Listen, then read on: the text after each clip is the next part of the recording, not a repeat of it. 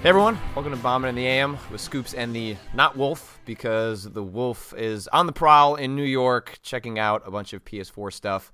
There is a big launch event happening. Uh, Jeff and Brad have flown out uh, to check it out. It's kind of the last sort of controlled look that these companies uh, can sort of exert on on the media, and I think it's also where maybe some stuff is going to get picked up and, and brought back to the office.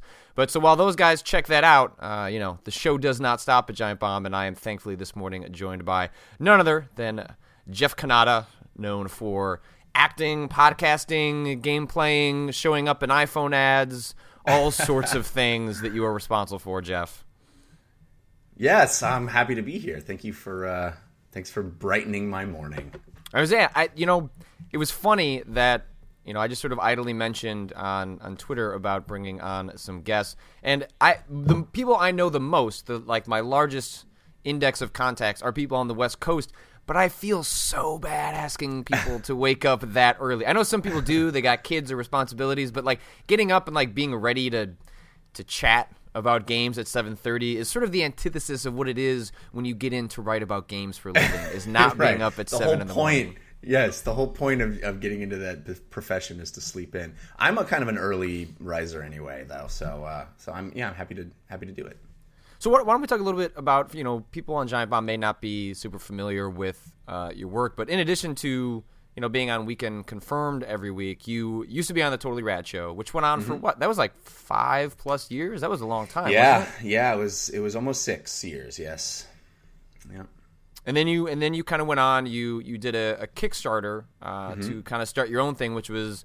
You know, from the episodes I've watched, it you know it certainly takes some of the spirit of Totally Rad Show, but that you have, you know, you're, it seems like you're kind of you're melding a lot of what you were doing before of it's not just games you know it's also movies and comics right. and, and, comedy um, how, how has that been going for you yeah it's great uh, so newest latest best is the whole goal was to sort of pick up the torch uh, where trs left off and and take that geek culture show talk show video format uh, and uh, and move forward. And yeah it's it's about all that stuff movies tv shows comic books video games all of it in a big pot. And uh, I like to call it the ultimate guide to how to spend your free time. So it's it's fun, and and you were nice enough to uh, make a, an appearance on that show, and and one of the fun things that I like to do with this new version of of that format is to have people on and and recommending stuff at the end of the show. So you had some awesome Halloween recommendations on our Halloween show. I appreciate that.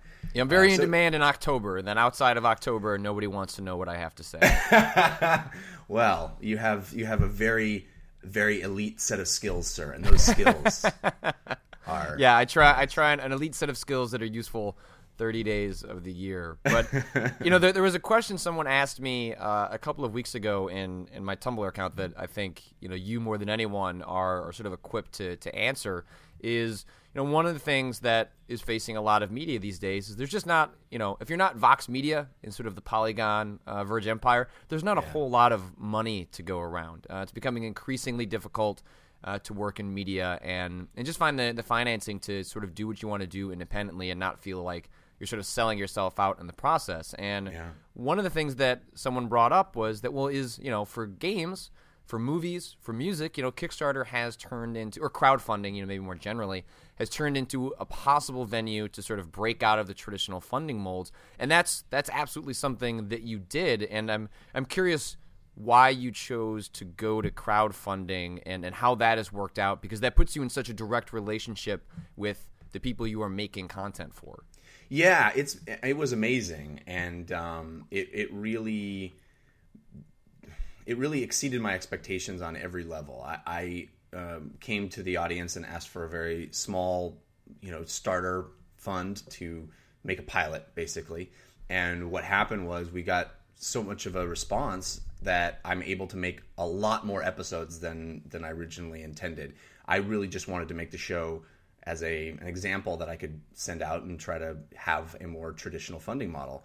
And the fact that the audience responded in such a such a powerful way has allowed me to do many more episodes and have much more direct control over it and have that one-to-one relationship with the audience and a lot of my kickstarter rewards were like hang out with me on skype for a while And that process of having Skype conversations with people and interacting with them one to one has been incredibly rewarding.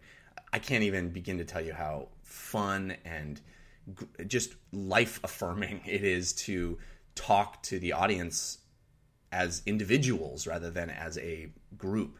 Um, it, it's a double edged sword because I feel like uh, I, am not anxious to keep doing that. I'm not. I don't want to have a Kickstarter every year, for example, to try to keep the show going. I, it's it it's not something that I think can be a reliable, at least for me, a reliable model because uh, I just don't like begging for money. You know, right. I don't I don't want to have to keep. I don't want to be PBS. I don't want to have to keep coming to the audience and going, "Are you liking this? Can you send me money?"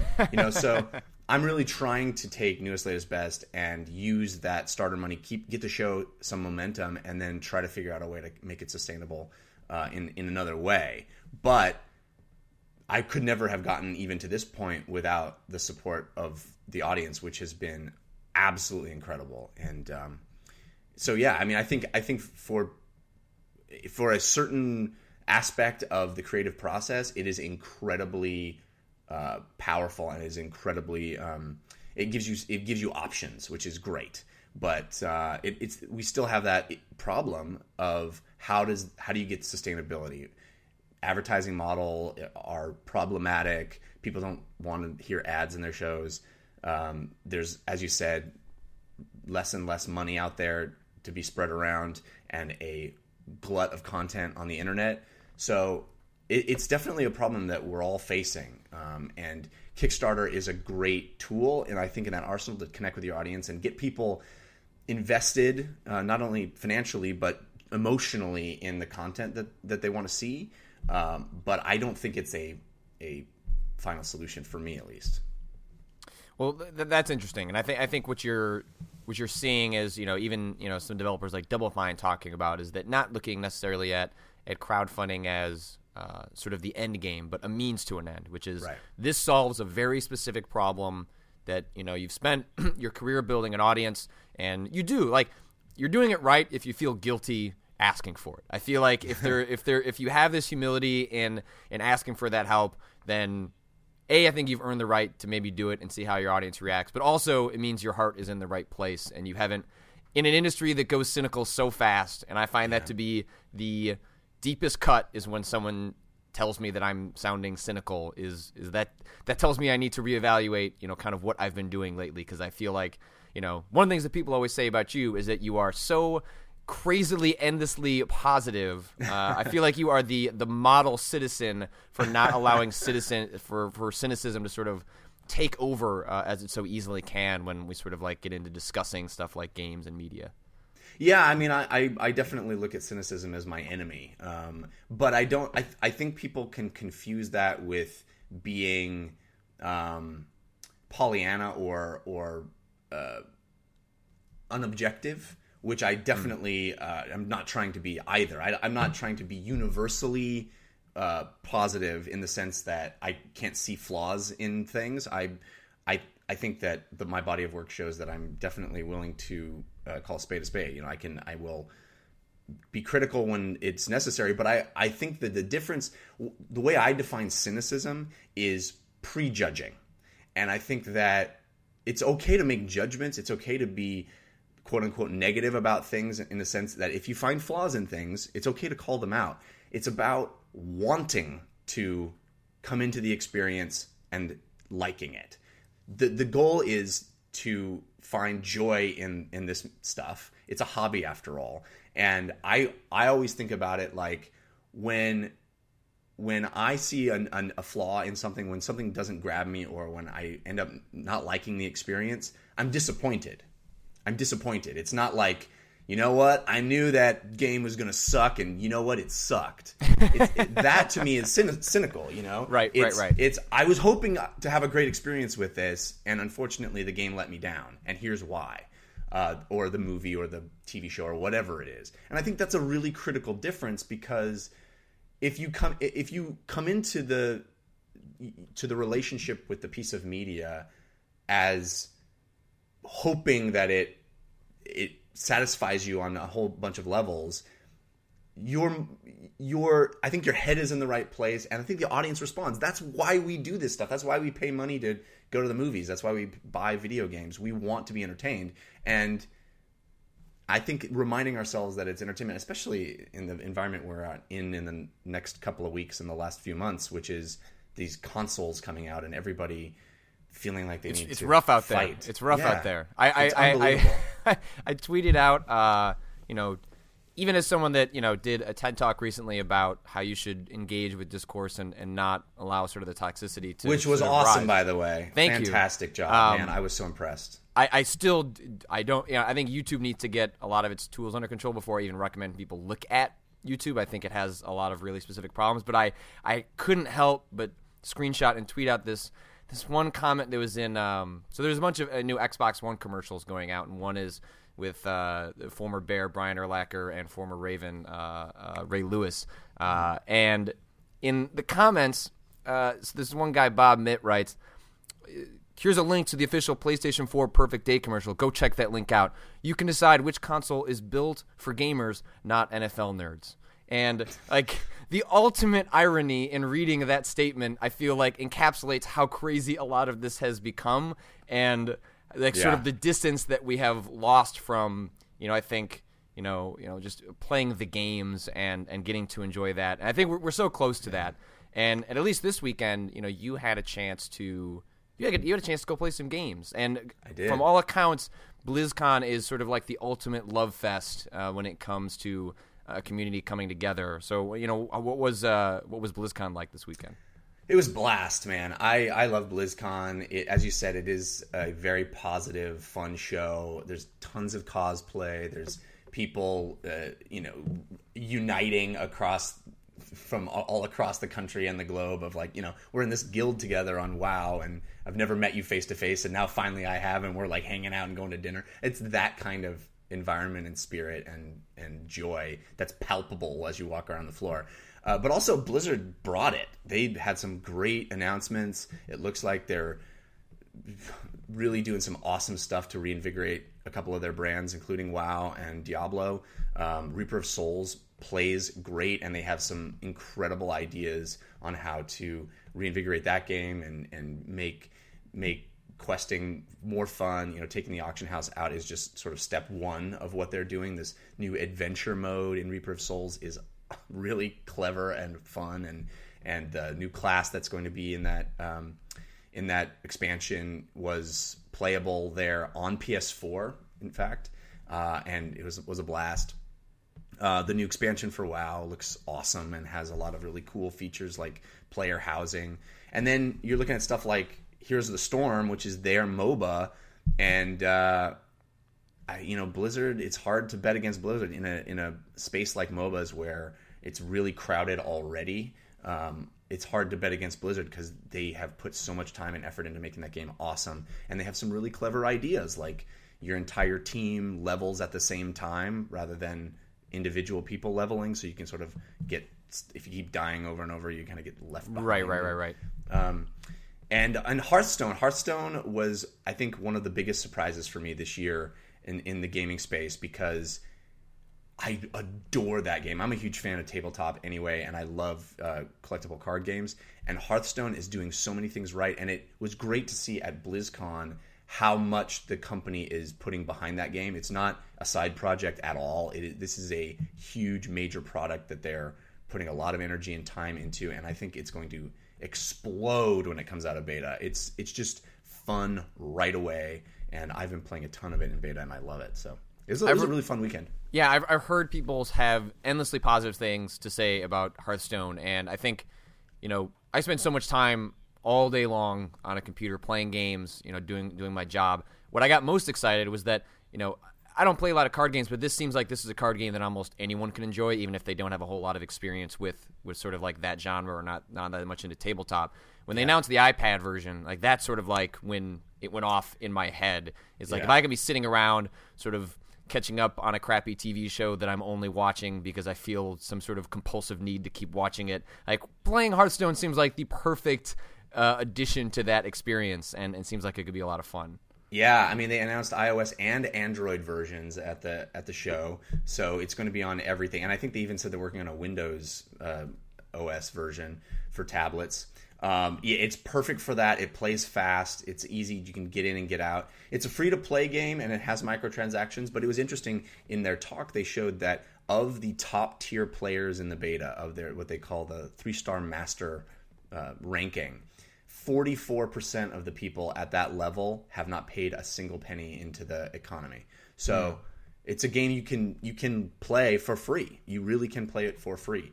Um, so it's not like a lot of trading card games um, where it feels like you know your success is based on how much money you put into it. Right. Yeah, and that's that's that's definitely sort of like at the heart of I think for like the core gamer dilemma when it comes to this free to play stuff is because it's so new we almost don't even know how to judge what's good and what's bad. So like I'm playing, uh, I got addicted over the weekend to uh, the like Marvel Puzzle Quest. Um, Oh, that yeah. put out on iPhone and iPad, and, and that game's free and it has microtransaction hooks. And the one that I, I got over sort of the cooldown stuff pretty quickly. I get that that's you know some of the hooks you just accept because obviously they need to make money, but the ones that I have trouble reconciling um, are so when you finish a battle, you get random drops, and those random drops can be used to upgrade your team and, and to heal, you know, team members that have gone down in, in the middle of a match.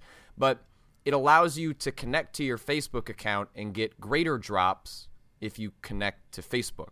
um, so you're getting re- you're getting you know drops and rare drops on you know on the regular just fine, and those feel like they come out at a regular place that I that I wasn't feeling uh, sort of alienated by the business model. But Yeah. the moment they said, well, you could get an extra health pack if you connect to Facebook and post it to your wall, that's the moment that it got it got gross for me, and that's where I can't like the game could be perfectly balanced and it's only there to make it easier or for players that want to engage in a more you know social structure that is Mm-hmm. pacing to their to their media accounts but that was like an immediate red flag to me that made me want to just delete the game Yeah, because because if- now you if- feel like a whore. Yeah yeah, and I, and I, Yeah. can't, I just can't judge. Like I just don't have enough experience, and that's why I need to start playing more of these, is to get a better sense of what actually is gross and what is just part of this new way of designing games. Because it's such a new field that I can't. It's it's easy to feel like it's all gross and to want to not engage with any of it, but I feel like it's clearly so popular that I I just I you have to get in there and get a better sense of what is actually working and isn't working Yeah. so that we can better judge it as opposed to just sort of across the board saying it doesn't work for me because that's clearly not the case free to play is going to stay and it's just a matter of you know if blizzard can show concrete data that the top tier players are not buying things that seems to reflect that you shouldn't if you do want to buy stuff go for it but Right. that you don't have to if you want to be competitive and I, I think that if they can show that through data that's way more compelling to me Yeah, I agree, and and I, I totally see where you're coming from on the Facebook thing. I mean, it, when you, it's one thing to give my money to something; it's another thing to give my voice. And I think Yes. asking people to sell their voice, which is you know my personal Facebook page of where I put my thoughts and feelings, whatever. Uh, I think that you- you're right; it does feel gross. Um, I got really into Card Hunter uh, a while back, and it's a fantastic game. that's the But you- browser one right yeah, browser based, really cool, brilliant combat system, elegantly designed, fun, uh, has a funny um, kind of theme to it, really great. But even that game, at a certain point, I was like, just let me buy it. I just want to buy it. Can I just buy this experience and play it? I don't want to.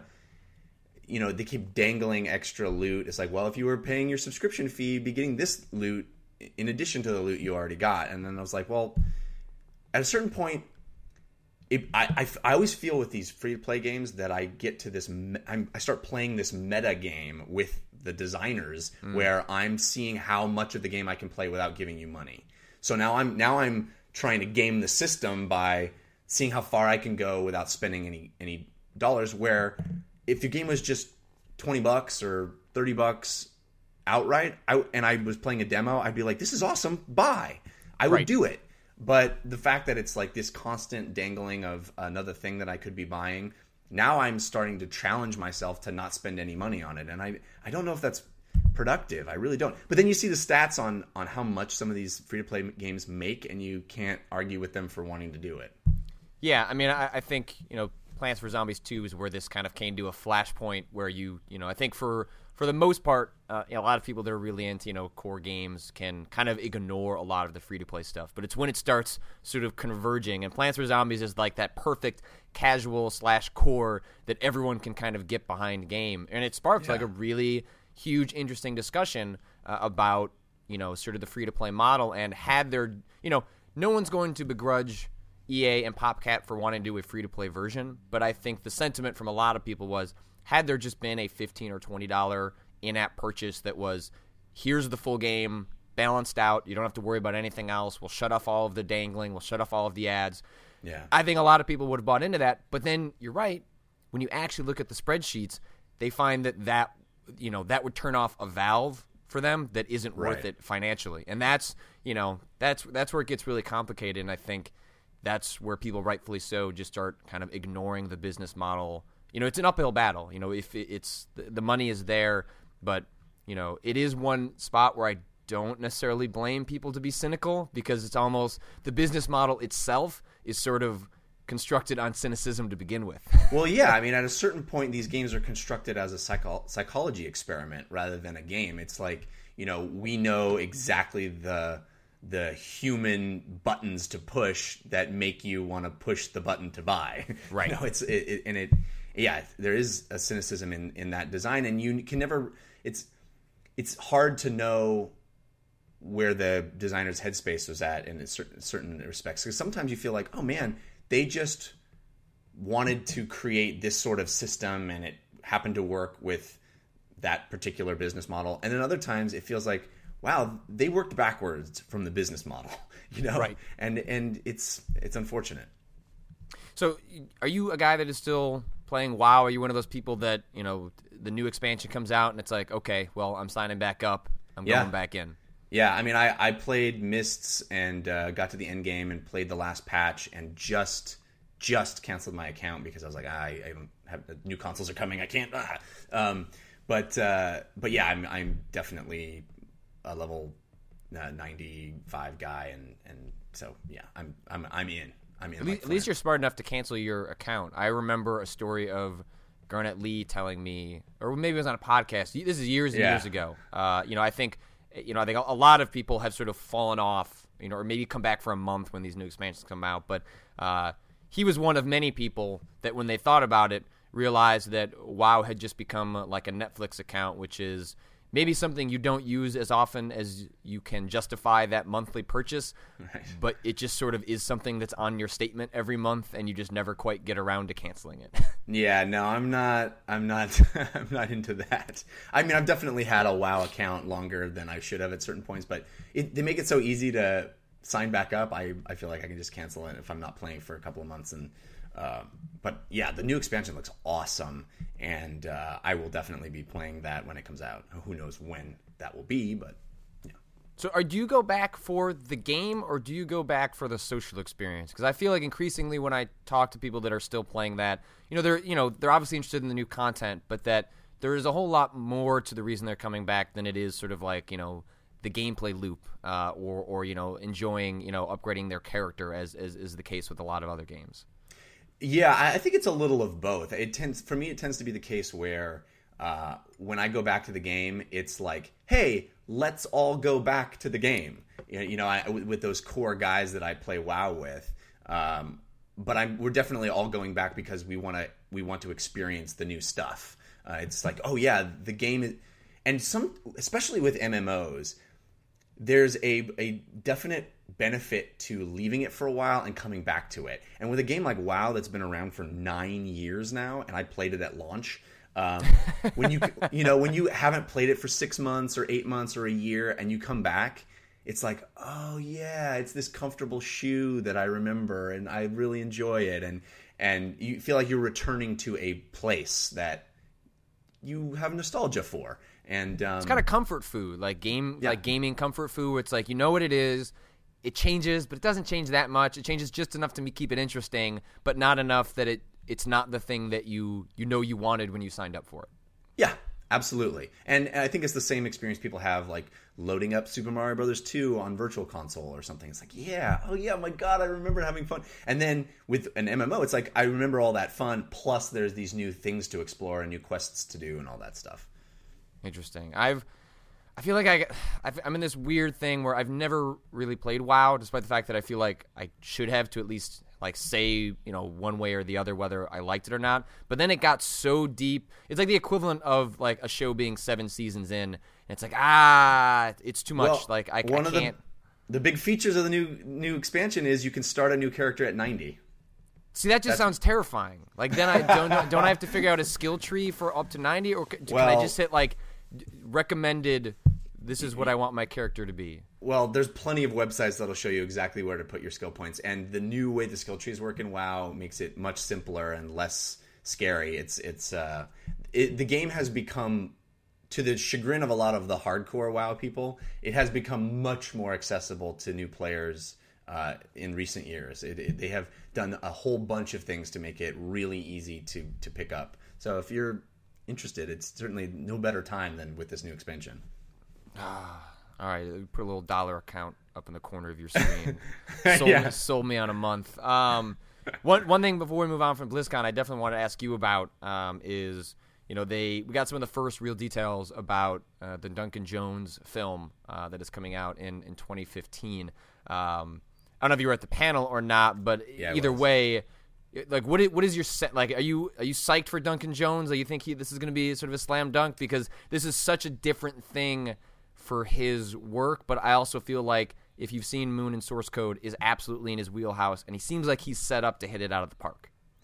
Well, the the coolest thing about that panel was to hear how much of a fanboy Duncan Jones is. Like he played uh, Warcraft Orcs versus Humans. I mean, he's he's been there since the beginning and loves Warcraft. Has you know two ninety characters. He's he's in, uh, and there really wasn't a lot of info at the panel. Um, it was basically a bunch of guys sitting around going, "Hey guys, the movie's real. It's really happening. we love the game, and we're going to make sure the the movie's good." That's about as much information, and they didn't really have much to share. They showed some concept art, which looked cool, and they talked about sort of the basis of the storyline, which will be kind of a origin story of how the orcs versus humans conflict began, which is a cool thing, but I think kind of predictable as far Sure. as the film goes. Um, but yeah, it was basically just we want to assure you, the biggest Blizzard fans on the planet, that we are taking this seriously. There's a big budget, and we all want this, this to be good and also uh, honoring the source material. And and I think that it seemed to me that Duncan Jones in particular is uniquely suited for that job. And I really liked both of his previous movies, um, and I think he. I think he's ready to step up and, and do something on that scale. And he, you know, he referenced Peter Jackson. He referenced um, uh, Game of Thrones. He he has all the right. He hit all the right notes. You know. I mean, he, he seems like he's following the pattern of a lot of other sort of uh, smaller, you know, smart independent filmmakers that are making like really nerdy smart films where they kind of get plucked up. You know, like the guy Gareth Edwards who's doing, you know, the new Godzilla is in a similar situation where it's like they they do something really smart and small, prove that they can do really interesting things with like zero budget at all, and then Yeah. just get immediately brought up to the major leagues. Um, which it, Well, I my just, my uh, my old co- co-host Dan Trachtenberg is the same story. You know, Yeah, absolutely. Portal film. You and now know, he's why, doing Y: The Last Man, right? Yeah, Mm-hmm. yeah, that's a great comic series. Like I don't, I don't read a whole lot of comics, but uh, I read that one start to finish. Um, it seems like a real natural for for a film or, or series. Yeah, Um, but yeah, it's it, Duncan seems like you know the arc of the movies he's worked on. You know, Moon was you know Source Code managed to show that he can make a more mainstream film without it sort of losing sort of its intelligence. You know, obviously Yeah. it's not it's not as sort of in love with itself uh, as as Moon was, but it's also you know it had a different aim. It was aiming to be a more you know mainstream you know studioized sort of film, but didn't feel like it lost what what Duncan Jones sort of brings to those sorts of films. So that's why I think he is uniquely set up for World of Warcraft. And the only question now is I have to wonder they must be seriously rethinking that release date because oh yeah, definitely. there's no way it's coming out on the same day as Star Wars. Like there's No no, way. way. But I will, you know what? it's so against how this stuff normally gets handled. I loved that Duncan was on Twitter immediately just taking pot shots, like in a really fun way, but just saying like "Bring it on, JJ! Bring it on, Jedi's!" Like because he must know like immediately that his movie's probably getting moved to you know the next summer or something like Oh, yeah. that. But Yeah, there's um, no way. But that's yeah, it's it's it's funny and charming and and uh, uh, yeah, it's great. Um, the, one of the other things that they mentioned at the panel that I think is a really interesting take is that they want to create a, a situation where the human, it, you know, it's going to be orcs versus humans primarily.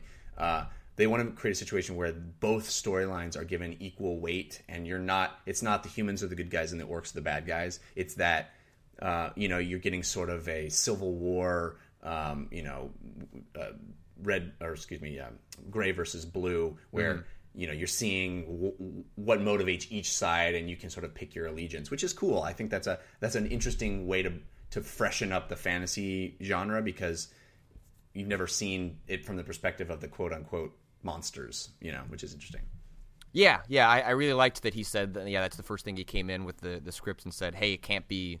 You know, you could do that, and but then at that point, it just becomes about the spectacle, and Right. you know, we we've got enough of those movies. I'm sure he would do a great job of of of conveying the spectacle, but that seems like the easy route out. Whereas if you can Yeah. make you know the two sides compelling and interesting, and if you can feel bad for these ugly orcs, then that seems like maybe you've got a chance at you know making a movie that transcends just being a fun fantasy film.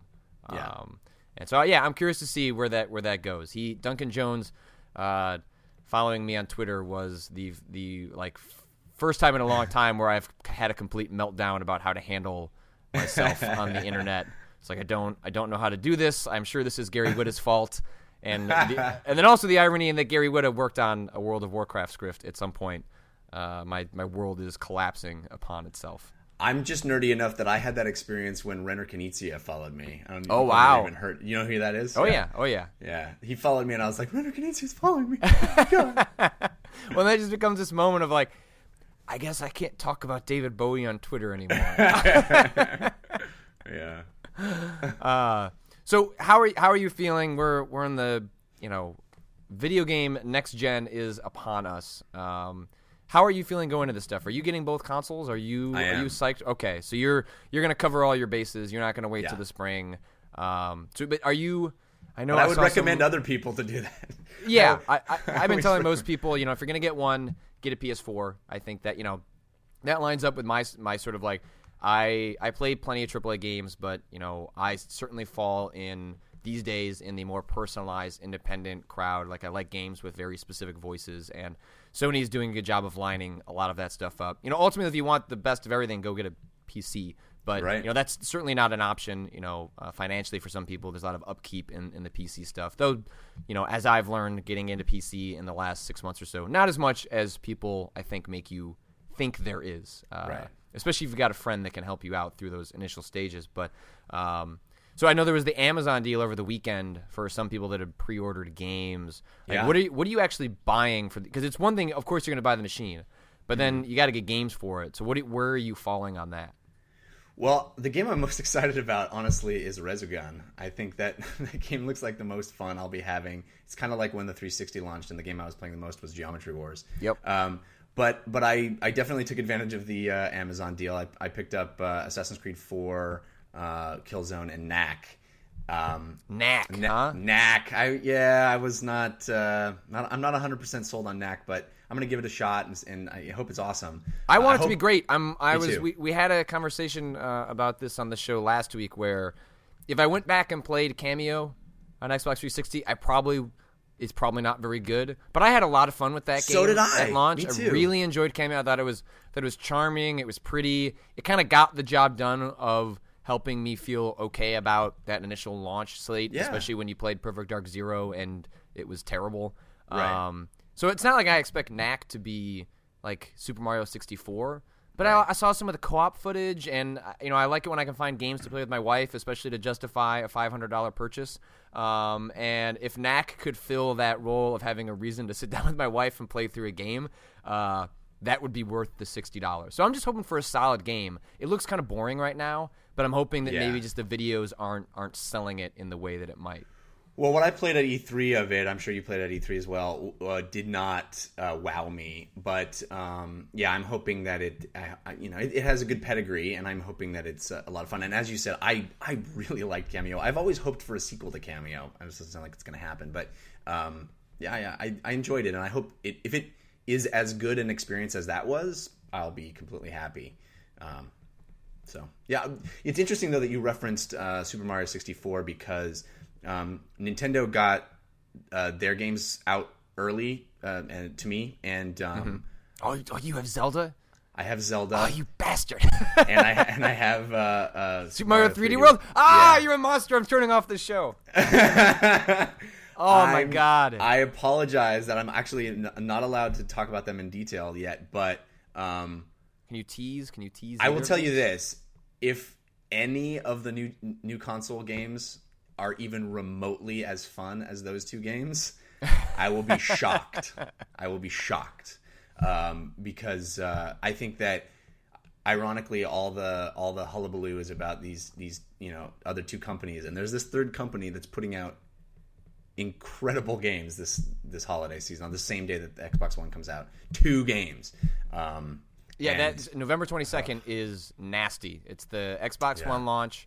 Um, it's it's Zelda, it's Mario, and then the game that I know no one's going to play, but I I I'm going to go to bat for it, and I hope it's as good as I'm hoping it is. Uh, but Tearaway also comes out. On oh yeah, day. and I Tearaway was my favorite game out of E3, um, and this comes from somebody that hated. Not hated, that's a strong word, but strongly disliked the platforming physics of LittleBigPlanet to the point that it ruined my enjoyment of that game, despite it mm. thinking was incredibly charming and so fresh. And like I really love Media Molecule's approach, but as a guy that's a, a big platforming guy, I just I, I, couldn't reconcile the the floatiness. And Tearaway just it looks just in the same way that uh, Mario 3D World does, just so charming and so cute, and just it makes you smile the the entire time that you're playing it. Yeah, yeah, I it's frightening to me to, to think that they might be sending that game away to die uh, yeah. on that date. Oh. It's uh, yeah, it's it's got some stiff competition, that's for sure. But hopefully, it finds its audience. I'm definitely excited to play it too. I really loved it at E3 as well, and um, yeah, yeah, I, am rooting for it. Um, all right, well let's uh, let's go over some of the. So we covered BlizzCon. Let's even go over some of the uh, the news. There's not a whole lot, so people in the chat um, want to start dropping some questions for for Jeff and I. Uh, once we walk through some of this, we will we'll answer some of those before we uh, bring the show to a close. But uh, I wondered if you, in between attending BlizzCon, saw some of the madness of early consoles getting out to various yeah. people. Yeah, yeah, it's crazy. I didn't a, watch any of the videos of, of unboxings or anything. I feel I feel like I want that experience for myself. yeah, we're this close. Like uh, that's on. some of the some of the the leaks don't. It's not that exciting because you kind of want that excitement for yourself when you when that box shows up. Are you getting yeah. it from Amazon? I assume you're probably yeah. getting everything from Amazon. Yeah, that's what I'm yeah. doing too. Um, but I, you know, I thought it was this. What was interesting about the Xbox One stuff was it's this classic PR blunder in which probably security and network protocols ran into exactly what PR you know doesn't want to happen, which was a guy got a console early from Target, not his fault. Target screwed up, you know, sent it out early, and this guy is really excited for it. He's psyched for the new Xbox. Like he's doing God's work in terms of viral marketing. like you cannot pay for this stuff uh, right. to get it come across this authentic, and they ended up banning his account. Um, yeah, which you know when you start to think about the logic of how that happens it's like they, you know, they're working on a day one patch. They're still working on back end stuff. They're trying to control some of the message. So when someone just sees an Xbox One and go live in some random part of the country, that IP isn't flagged, that gamer right. tag isn't flagged. It makes sense that someone just goes beep and and turns right. that off. Even yeah. though if everyone got in a room together and talked about it, they probably would have concluded let the guy go. You know, he's right. he's selling consoles for us. You know, we, you know Major Nelson isn't selling any consoles to anyone when he says, I love Xbox One. But this random guy with 40 yeah. Twitter followers is probably getting people psyched up about their purchase. Um, right, right. So I thought it, I thought it was nice that at least they, you know, Microsoft reached out, said he's not permabanned. it's just a temporary thing until you know we get to launch, and they're going to fly him out, you know, to the to the Xbox One launch event, you know, whichever one is is near him, and that seems about as as good as a story as those can kind of end. Um, for something that I imagine on a for a corporation is just a complete nightmare about how you deal with. Yeah, yeah. It, reminds me of like uh, you know some comedy movie where the the guy is dealing with a little kid and he's like, "You f- little joy, little I love you."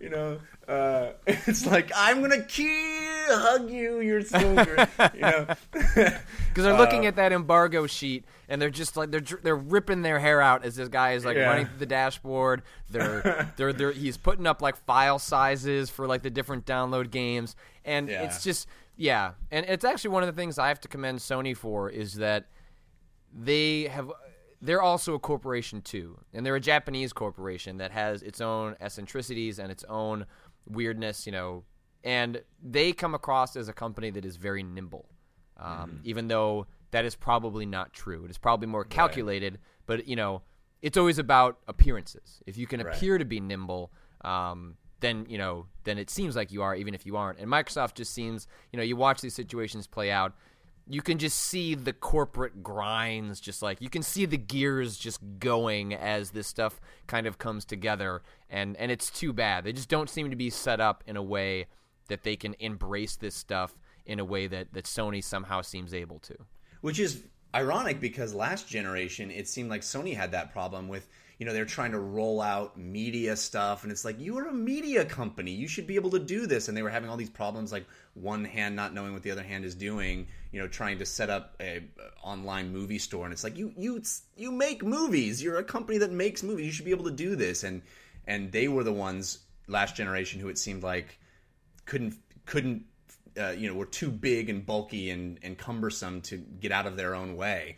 Uh, and now and now they seem like the nim- nimble ones, and Microsoft feels like the big behemoth.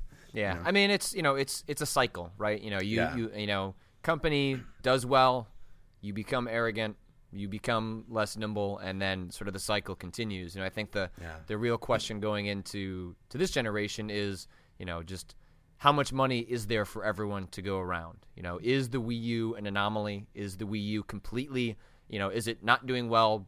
Only because Nintendo bungled some very key things like messaging and having quality software in the first year, um, you know, problems that hit other platforms too. Um, but you know, I think you know it's going to be really key to see what happens once uh, sort of you know the launch is you know everything's going to sell out. That's just the nature of the amount of money pumped into this, the amount of hype that's going into it.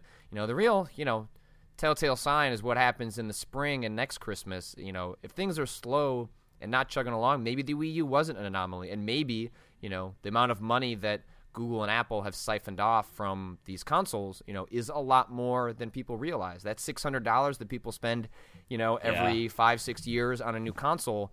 That money is actually going into you know an iPad Mini, which you know that's that's sort of its own thing that's launching in the middle of all of this. Uh, is Yeah. is a brand new iPad, even if you know it's obviously going to be supply constrained. Uh, you know, obviously that's going to sell out too. Right. Yeah. And and it's something we talk about a lot, and we can confirm. And it's it's uh, certainly you can make a case that if there's you know there's kids want to play games, they can play them on a on a tablet, and a parent can justify a tablet purchase in a lot of other ways than they can a console. In the sense that well, they can take it with them, it can they can do their homework on it. Uh, you know, it's a it's it's a much more varied use case device than than a console is. So yeah, I I, I think it's I think it's definitely clear that uh, that those are in, if not direct competition, they're in tangential competition, and, and I think that that's that's a big deal.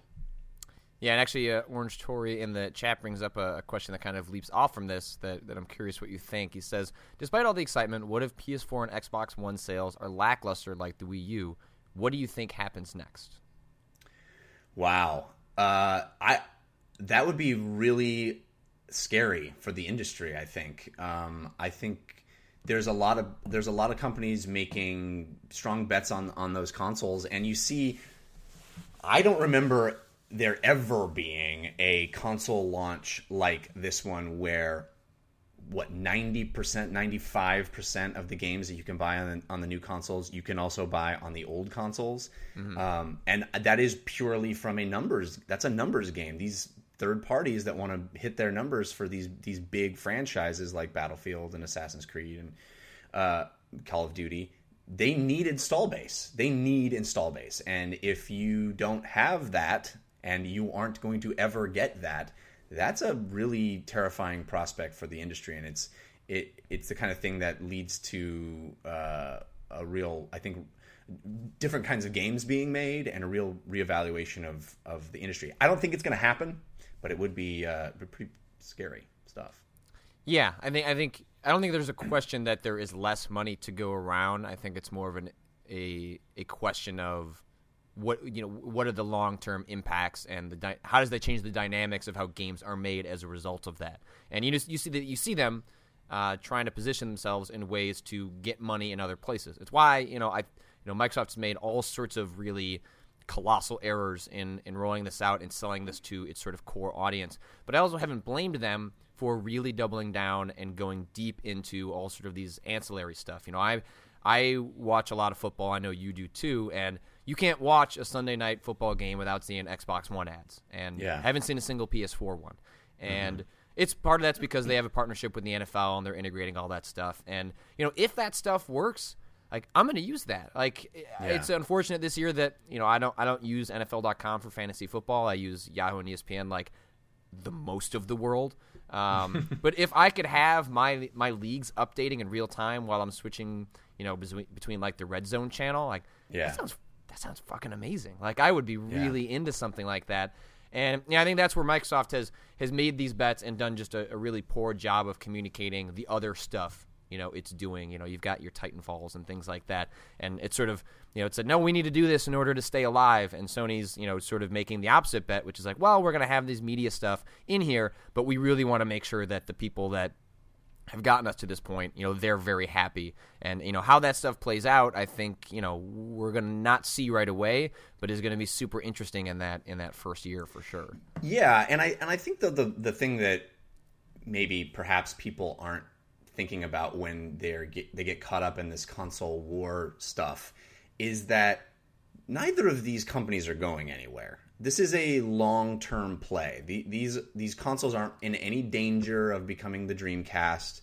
There nobody's no console is going to stop being manufactured. These are these are consoles that are going to live for years to come and they are going to evolve over those years. These are made these products are made in a different way than consoles used to be made. They're made as boxes that can be upgraded and changed and um, given new features and features removed, and it's all going to morph over the course of five, six, seven years. And the the landscape as we see it now is going to be very different from the end of this console cycle, just as the last console cycle is, you know, very different from the beginning to the end. And I think to get caught up in who wins Christmas 2013 or you know which console uh, looks like it has more power now or whatever. I think those are tiny, tiny battles or tiny little blips of information that over the course of the lifespan of these consoles is going to make very little difference. Uh, one of the questions a couple people have asked is, you know, you you know, you like me, you're buying both consoles because you you know you want to be there day one, you want to kind of be a part of everything, and it's also just to kind of keep up. But if you removed that, you know, if you weren't buying either at launch and it, you were, you know, being a little more conservative, waiting till there was sort of a, a must-buy game, like mm-hmm. for either of those machines, are are those like, are, is there a game out there that would have converted you like in the spring or summer if you were waiting a little bit longer? I mean, I think the easy answer to that is Titanfall. Titanfall certainly looks like the big new experience that that looks extremely fun. Um, that and Infamous Second Son, I think, are, are the two games I'm most excited about for e- either console. Um, I yeah, I mean, I I think that the biggest recommendation I can have for people that you know want to make the right purchase decision this Christmas is to wait because a lot of this stuff is going to over the next six to eight months. A lot of this stuff is going to settle down. You're going to see announcements for new games, and you're going to there's going to be much more information upon which to make an informed buying decision. And I definitely can recommend a Wii U wholeheartedly right now or a 3DS uh, th- those are the two I think most exciting games coming out this holiday season. Um, if you want to play something that will definitely be fun for you and your friends and will deliver awesome experiences, those are it.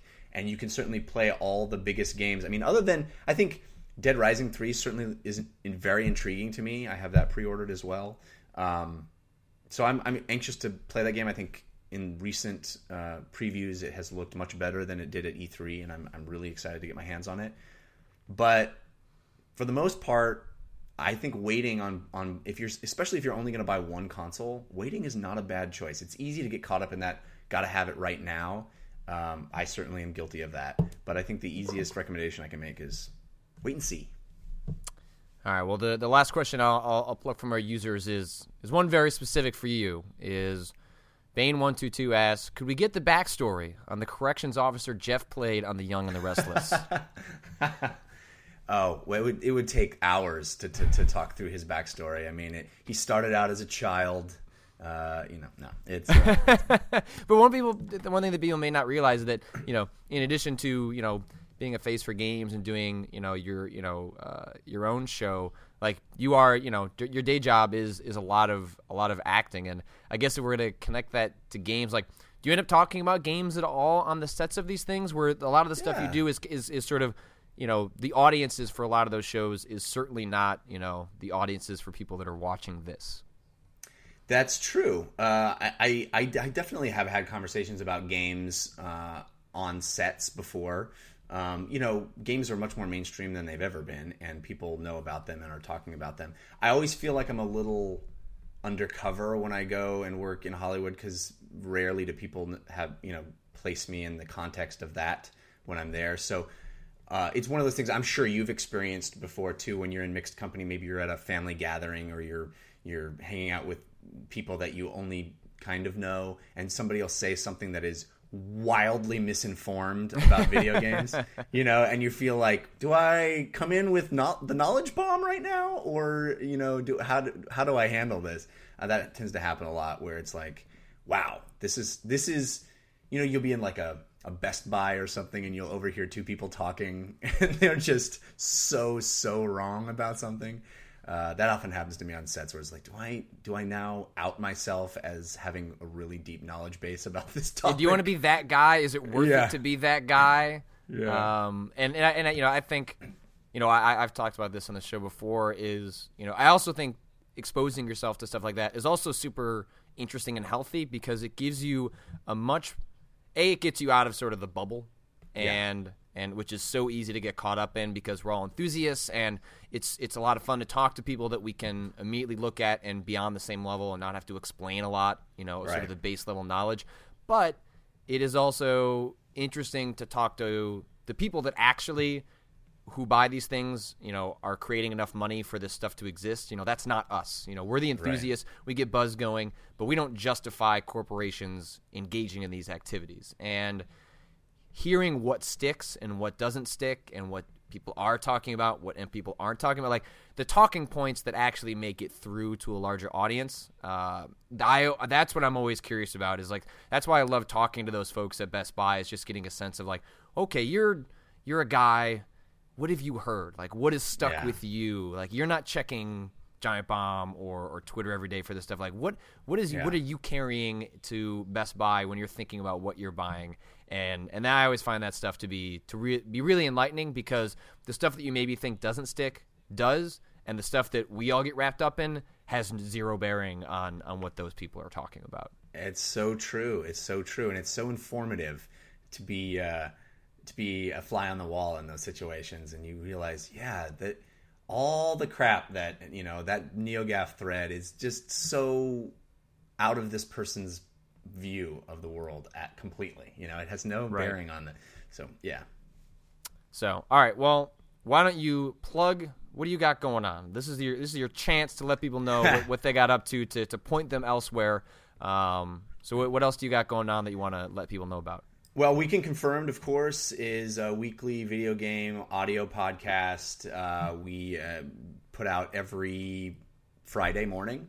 Uh, it's on shacknews.com. Uh, myself, Garnett Lee, and a variety of guests every week. Uh, also, my show, Newest, Latest, Best, is a video show about video games and a lot of other geeky fun stuff. Uh, you can find that on YouTube at the moment, which is how it's being distributed now. Hopefully that will change. But um, uh, my YouTube channel is youtube.com slash Cannata Jeff. That's with two N's and one T. And um, yeah, follow me on Twitter at Jeff Cannata. Awesome. Well, Jeff, this has been super fun. I'm glad that uh, start this pattern of waking up my West Coast brethren uh, early yeah. in the morning. Um, really appreciate you uh, coming on the show, and uh, people should follow you on Twitter and follow other stuff if you're interested. And uh, hopefully, this has been interesting enough that uh, you'll come back on sometime. Oh, it'd be my pleasure. I had a had a blast. I'm a fan of you and the site, and uh, it was it was a lot of fun. Thanks for inviting me. Awesome. Thanks, Jeff.